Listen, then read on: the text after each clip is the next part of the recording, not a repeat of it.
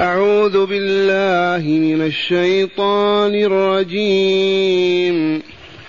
ولقد ذرأنا لجهنم كثيرا من الجن والإنس.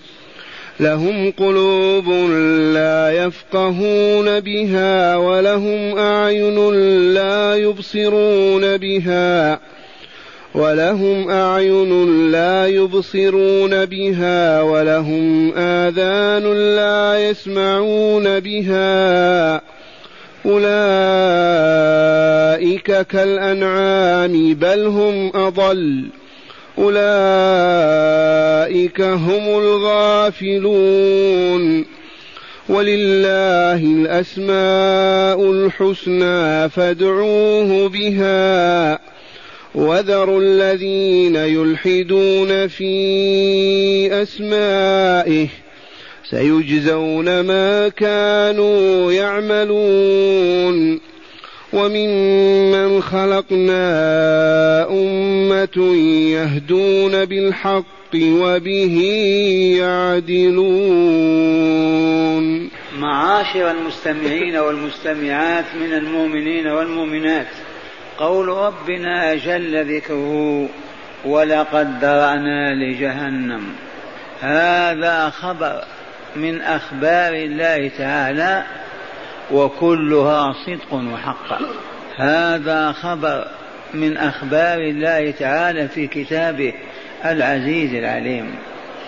والله لا يخبر إلا بالصدق. وكيف وهو الخالق وبيده كل شيء. منزه عن الكذب. هذا الخبر ذو شأن عظيم. هو عبارة عن حكم أعلنه الله عز وجل لتعي هذا البشرية والجن أيضا. يقول جل جلاله عظم سلطانه ولقد ذرأنا أي خلقنا لجهنم لذلكم العالم الذي لا حد له. فكلمة جهنم هذه الكلمة دالة على دركة من دركات النار وهي سبع دركات. ومن أراد أن يتأمل ساعة جهنم يرفع رأسه فقط إلى الشمس في ضحى النهار ويذكر كم حجم هذا الشمس هذا الكوكب؟ قالت العلماء من علماء الإسلام قبل علماء الكفر إنها أكبر من الأرض بمليون ونصف مليون مرة. وكلها جحيم كلها نار ملتهبة. وليس أدل على ذلك من حرارتها في الصيف. في الأرض وبين وبينها ملايين الأميال. فلو جمع العالم من إنس وجن ما سدوا ثلثها. فكيف إذا بعالم آخر ليس هذا الأرض هذه الأرض ولا هذه السماوات؟ اسمه النار وله دركات منها جهنم والعياذ بالله. وكان الحبيب صلى الله عليه وسلم في كل صلاته يستعيذ بالله من عذاب جهنم. ولقد ذرأنا لجهنم كثيرا من الجن والإنس. كيف خلقهم لهذه النار؟ نعود إلى القضية من أولها وتأملوا والله يفتح على من أراد أن يعلم. نظر الرب تبارك وتعالى إلى الأرواح. نظر فعلم الروح الذي يستجيب لدعوة الله ويعبده وحده ويتقيه. فكتب ذلك له أنه من أهل الجنة. والذي نظر إليه فعلم أنه يتمرد على دعوته ويخرج عن طاعته وطاعة رسله كتب أنه من أهل النار. والمثل القريب نقربه لأبنائنا وإخواننا لهذه القضية أن الفلاح يمسك بيده بذر الحبحب أو البطيخ. وبذر الحنظل قبل أن ينبت وقبل أن يكون يعرف أن هذا حلو هذا مر. أسألكم بالله كذلك ولا لا؟ أو ما فهمتم؟ الفلاح الزراع يعرف هذه البذرة تنبت الحلو والمر وإلا لا؟ قبل أن تكون. فالله عز وجل وتعالى عن صفات المحدثين قبل لما خلق الأرواح علم الروح التي تطيع الله وتعبده فكتب لها الجنة. وعلم الروح التي تتمرد وتعصي باختيارها كتب لها جهنم. فقال تعالى ولقد ذرأنا لجهنم كثيرا من الجن والإنس وقدم الجن لأنهم كانوا قبل الإنس. والإنس المراد بهم بنو آدم. وتقدم لنا وإذ أخذ ربك من بني آدم من ظهورهم ذريتهم وأشهدهم على أنفسهم. سلت ظهر آدم واستخرج كل ذريته. واستنطقها فنطقت. واستشهدها فشهدت. لا إله إلا الله. قولوا آمنا بالله. إلا أن عدل الله عز وجل وغناه ورحمته لا يعذب كائنا من الإنس والجن بغير موجب التعذيب. وحاشاه أن يظلم أحدا وما ربك بظلام للعبيد. فلو أن امرؤا ولد أعمى ولا يسمع غير مكلف لا يعذبه ولا يدخله النار أبدا. لو أن شخصا في الخامسة من عمره في السابعة في العاشرة قبل بلوغه جن وأصبح مجنونا والله ما يعذب مع أنه ما صام ولا صلى لأنه غير مكلف. أهل الفترة الذين وجدوا بين بين رسولين مات الأول وانقطع العلم وأهله ووجدت أمة وأجيال لا يعرفون الله. هؤلاء أهل الفترة يسألهم الله يوم القيامة يستنطقهم. فإنهم أجابوا واستجابوا لأمر الله في أنه يقول لهم ادخلوا النار. فمن كان مستعدا لطاعة الله ورسوله لو عاصرهم وعاش في ذلك الوقت يقول سمعا وطاعة ويمشي إلى النار. فيخالف به إلى الجنة. ومن كان متمردا لو بعث الرسول وأدركه وعلم وكفر وكذب وقال ثم في عرصات القيامة يقول كيف ندخل النار؟ فيلجأ إليها إلجاء. إذا ولقد ذرأنا لجهنم كثيرا من الجن والإنس. من هم يا رب؟ صفهم لنا.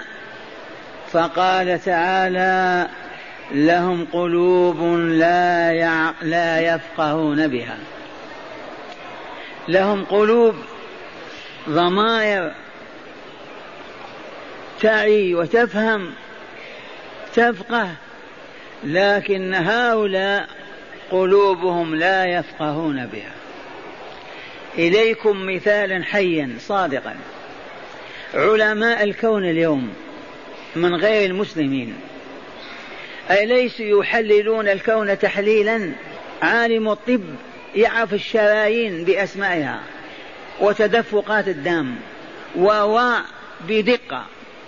ولا يذكر أبدا أن هذا مخلوق وأن خالقه عليم عظيم حكيم يجب أن يبحث عنه ليطيعه. والله ما يفكر في هذا. يصنع العجب في الآلات. يشاهد آيات الله في الكون. ما يفكر أبدا أن لهذه الآلة صانع صنعها.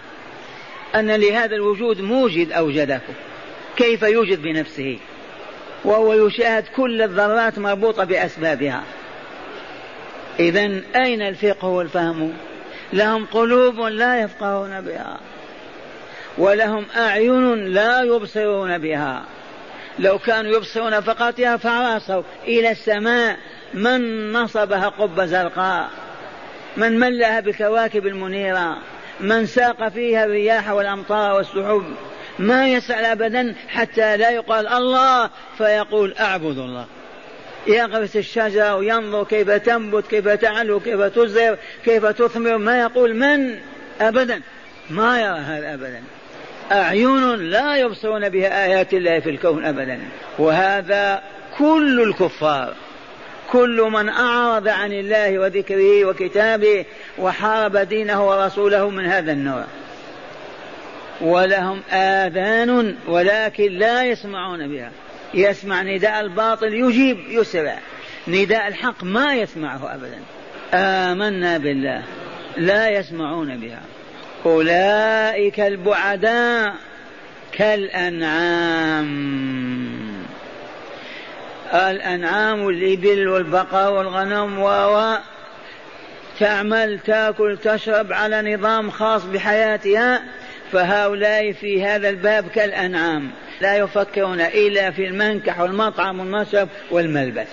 فقط الأنعام الإبل والبقر أفضل. لأنها ماشية مع سنن سنها الله لها. لا تخرج عنها أبدا.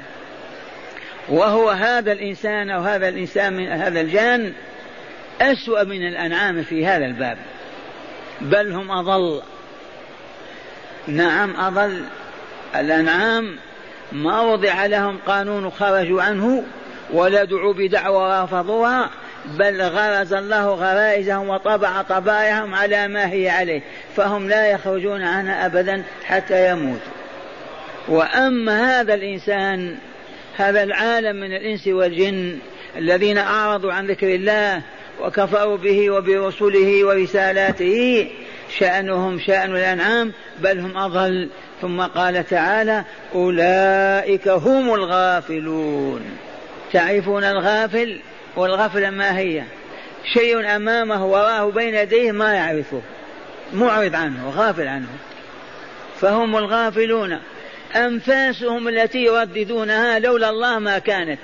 فتح فاه ما ينقطع ما يعود أبدا.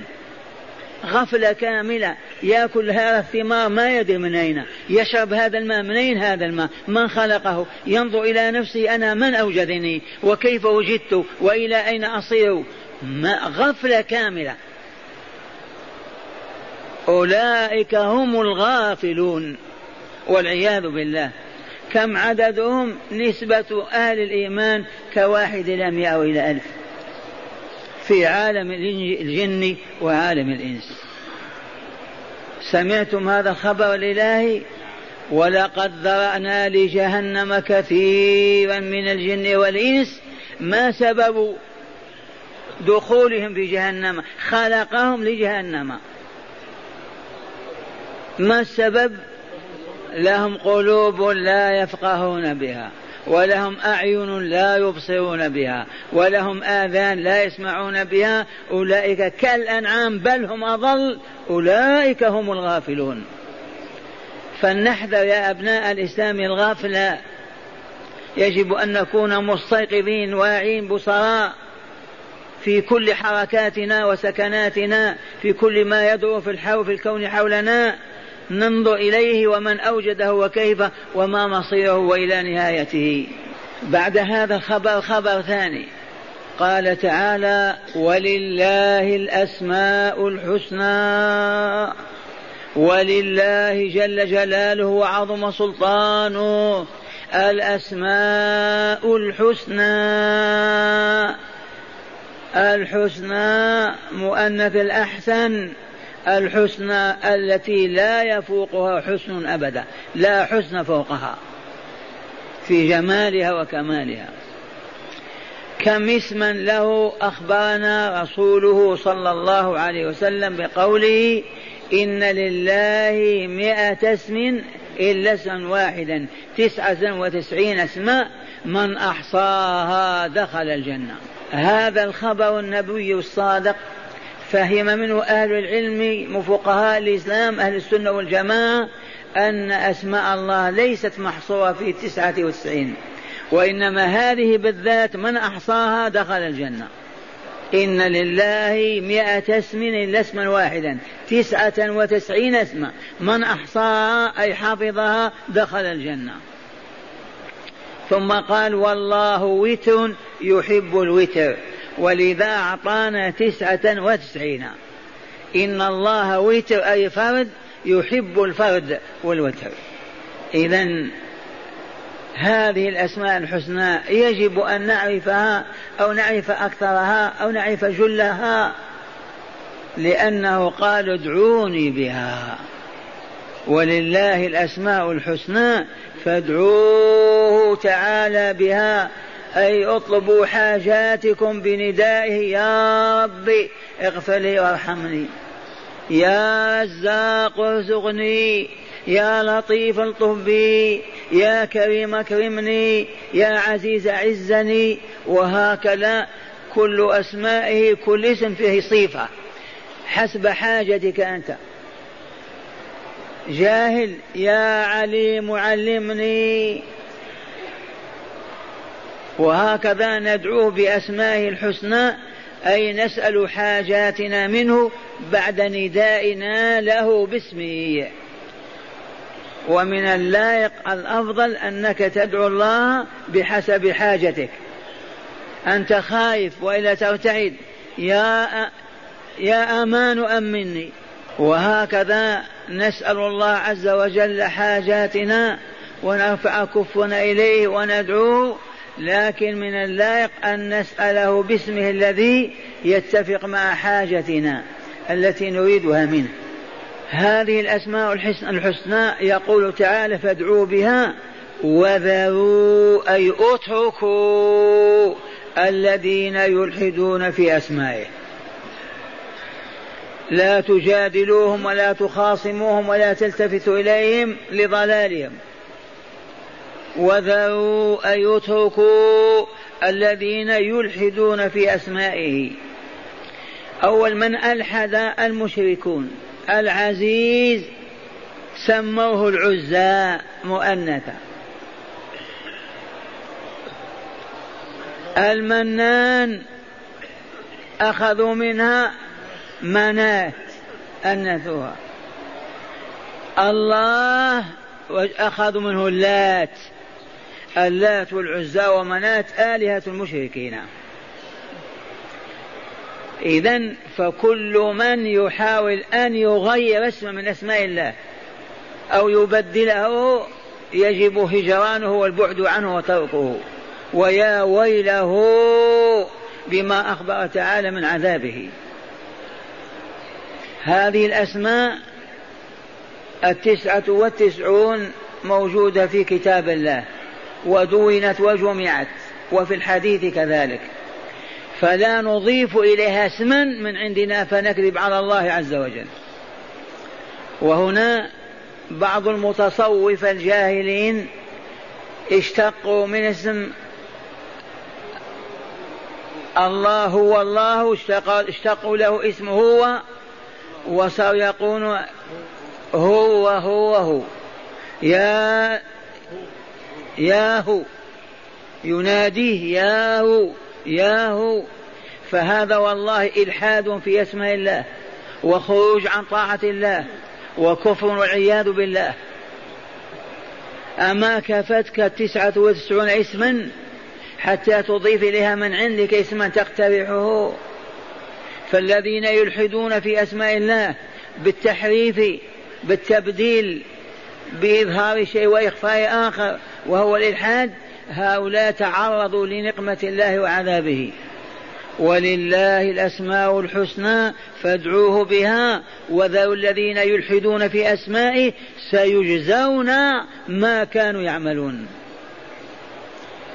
سيجزون من يجزيهم ربهم.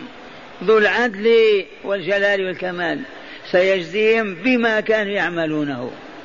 معاشر المستمعين والمستمعات إن لربنا مئة اسم إلا اسما واحدا. هذه الأسماء نحفظ منها ما نستطيع أن نحفظ وندعو بها الليل والنهار. ولا نضيف إليه اسما مشتقا باشتقاقاتنا أبدا. أسماؤك ما هي؟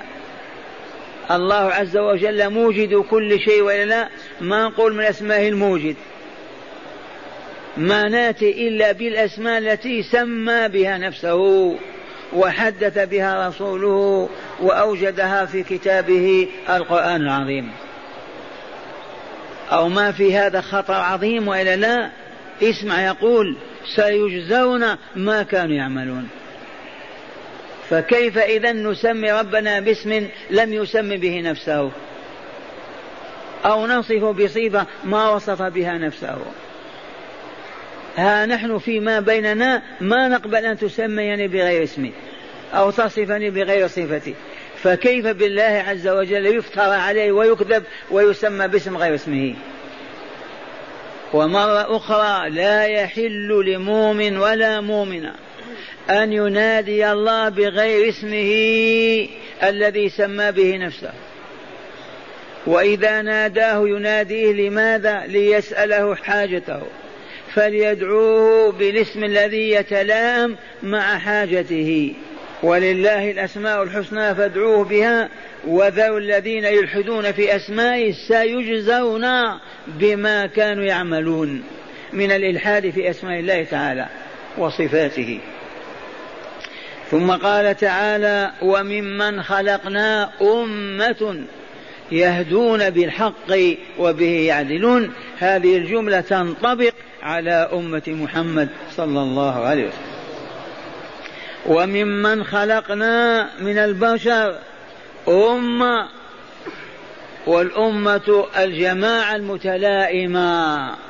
وإن تباعدت ديارها وتناءت أقطارها ما دام يجمعهم مذهب واحد ومنهج واحد ووصف واحد فهم أمة واحدة وإن بلغت البلايين.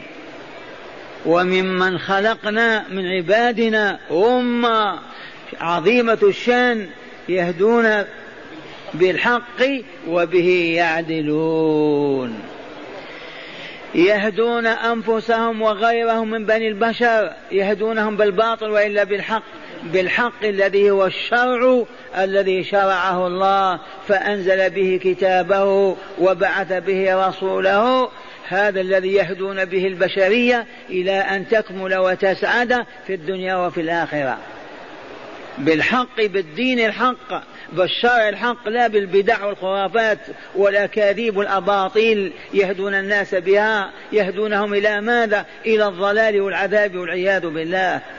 يهدون بالدين الحق.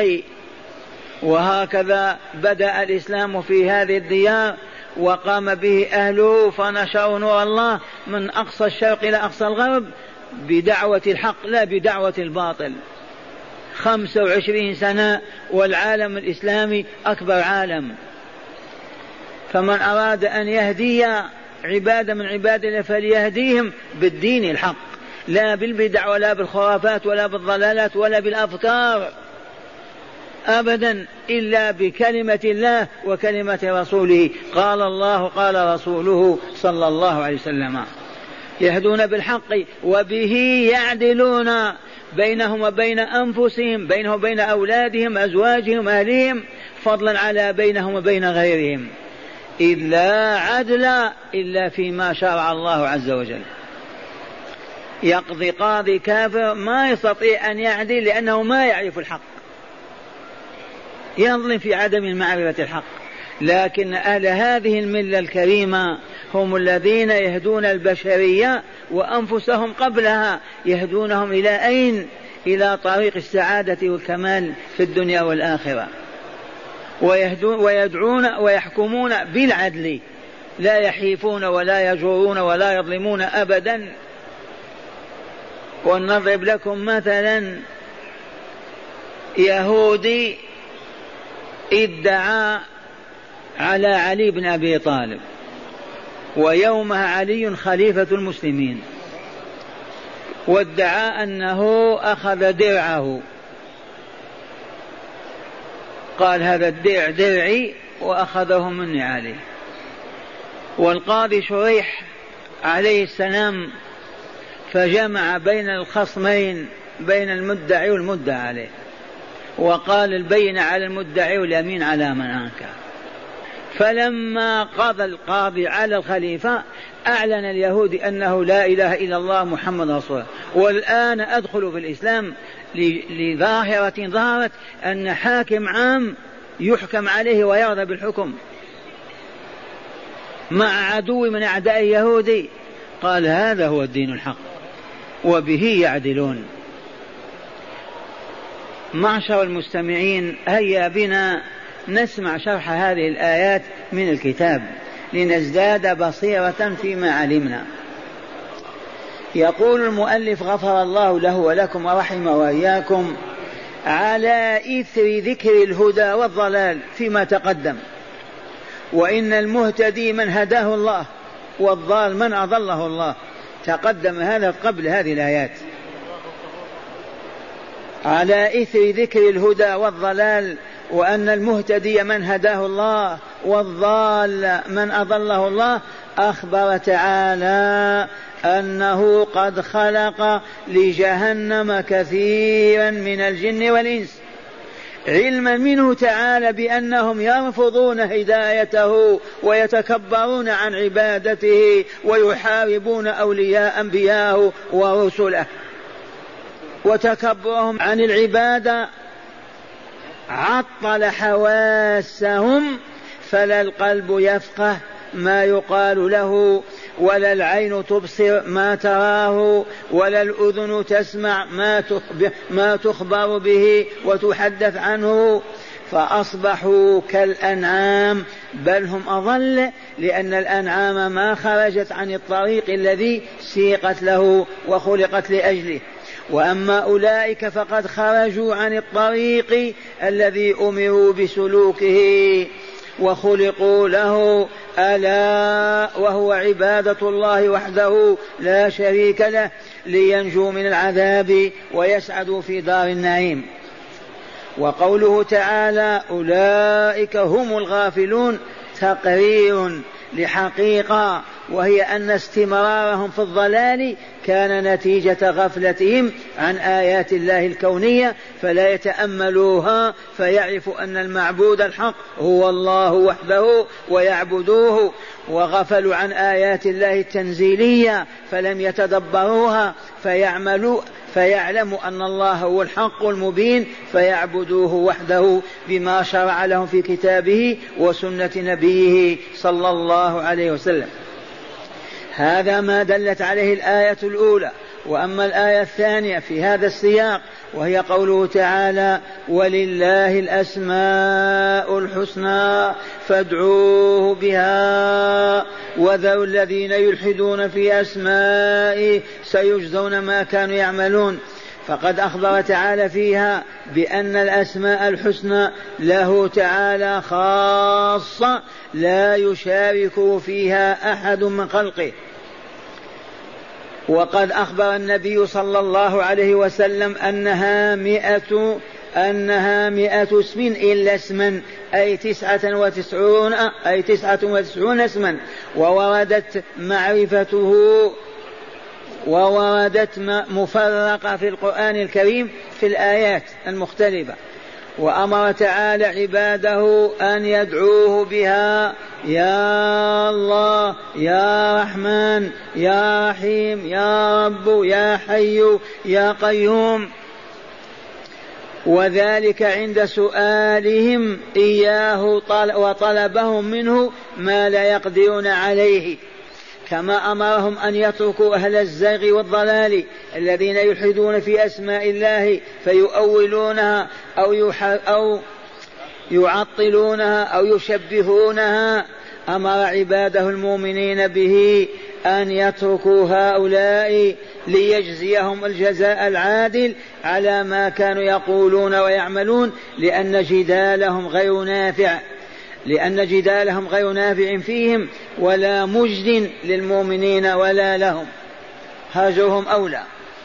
هذا ما دلت عليه الآية الثانية. أما الآية الثالثة وهي قوله تعالى وممن خلقنا أمة يهدون بالحق وبه يعدلون إنه لما ذكر أنه خلق لجهنم كثير من الجن والإنس ذكر هنا أنه خلق للجنة خلقا آخر من الإنس والجن فذكر صفتهم التي يستوجبون بها الجنة كما ذكر صفات أهل جهنم التي استوجبوا بها جهنم. وممن خلقنا أي من الناس أمة كبيرة يهدون أنفسهم وغيرهم بالحق الذي هو هدى الله ورسوله وبالحق يعدلون في قضائهم وأحكامهم. فينصفون ويعدلون ولا يجورون. ومن هذه ومن هذه الأمة كل صالح في أمة الإسلام يعيش على الكتاب والسنة اعتقادا وقولا وعملا وحكما وقضاء وأدبا وخلقا.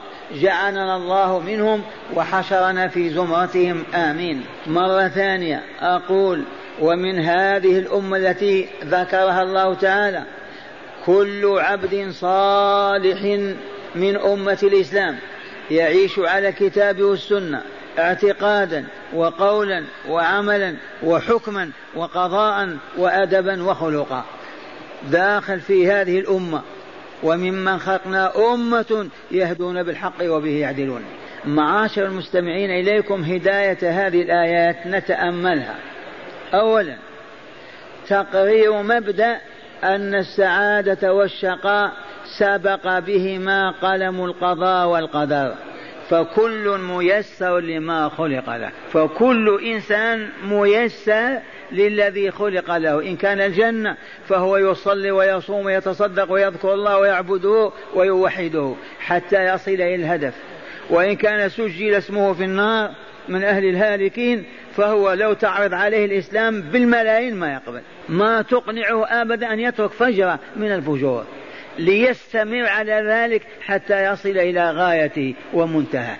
حتى يتم وعد الله عز وجل وقضاء وقدره. تقرير مبدأ أن السعادة والشقاء سبق بهما قلم القضاء والقدر فكل ميسر لما خلق له. والرسول قال اعملوا لما جاءوا قالوا يا رسول الله ما دام كل شيء قضاه الله وقدره لما العمل؟ لابد أن يقع ما كتب الله ما في حاجة إلى العمل. قال اعملوا. فكل ميسر لما خلق له. وقرأ والليل إذا يغشى والنهار إذا تجلى وما خلق الذكر والأنثى. إن سعيكم لشتى. فأما من أعطى واتقى وصدق بالحسنى فسنيسره لليسرى. وأما من بخل واستغنى وكذب بالحسنى فسنيسر للعسرى. اعملوا فكل ميسر لما خلق له. فمن آمن وأقبل على الله فيه صدق وعبده ييسر دائما لما فيه رضا الله. ويحفظه من أن يقع في المهالك. ومن أنكر وأعرض وتكبر وججال يدفع دفعا إلى المعاصي. ثانيا هبوط الآدمي إلى درك أهبط من درك الحيوان. صح ولا لا؟ الإنسان إذا فقد عقله ودينه وآداب وأخلاق يهبط حتى يصبح أضل من الحيوان. وهذا الذي نقوله قال تعالى إن الذين كفروا من أهل الكتاب والمشركين في نار جهنم خالدين فيها أولئك هم شر البريئة. من شر الخليقة؟ القردة والخنازير؟ لا والله. الكلاب والقطاط؟ لا والله. المشركون والكافرون. ما وجه شر الخليقة؟ لأن الله أنعم عليهم بوجودهم وأطعمهم وسقاهم ورباهم وأوجد الكون كله لهم وأوجد الجنة لهم ورفضوا ذلك وأبوا إلا أن يفسقوا ويفجروا إذا والله لشر البرية. قال هبوط الآدم إلى درك أثبط من درك الحيوان وذلك عندما يكفر بربه ويعطل حواسه عن الانتفاع بها ويقصر همه على الدنيا وملذاتها. ثالثا بيان أن البلاء كامن في الغفلة عن آيات الله والإعراض عنها. بيان أن البلاء والشقاء مدسوس كامن أين؟ في الغفلة. عن آيات الله والإعراض عنها. فمن غفل عن آيات الله وأعرض عنها لا يقرأ ولا يسوى ولا يتعلم لغفلته بلاءه ثم. الشقاء الأبدي. رابعا الأمر بدعاء الله تعالى بأسمائه الحسنى. نحو يا رب يا رحمن يا عزيز يا جبار. منين أخذنا هذا؟ ولله الأسماء الحسنى فادعوه بها. الأمر بدعاء الله تعالى بأسمائه الحسنى. نحو يا رب يا رحمن يا عزيز يا جبار. خامسا حرمة تأويل أسماء الله وصفاته وتحريفها. حرمة تأويل أسماء الله وصفاته وتحريفها. كما قال المشركون في الله اللات وفي العزيز العزى وفي المنان مناه سموا بها آلهتهم الباطلة وهو الإلحاد الذي توعد الله أهله بالجزاء عليه والعياذ بالله. سادسا أهل الجنة الذين خلقوا لها. أهل الجنة الذين خلقوا لها من هم هم الذين يهدون بالكتاب والسنة ويقضون ويحكمون بهما. الذين يهدون بالكتاب والسنة ويقضون بهما. يهدون أنفسهم وإخوانهم والكافر من بعيد ويصلون إليه ويبلغون دعوة الله ويحكمون بها.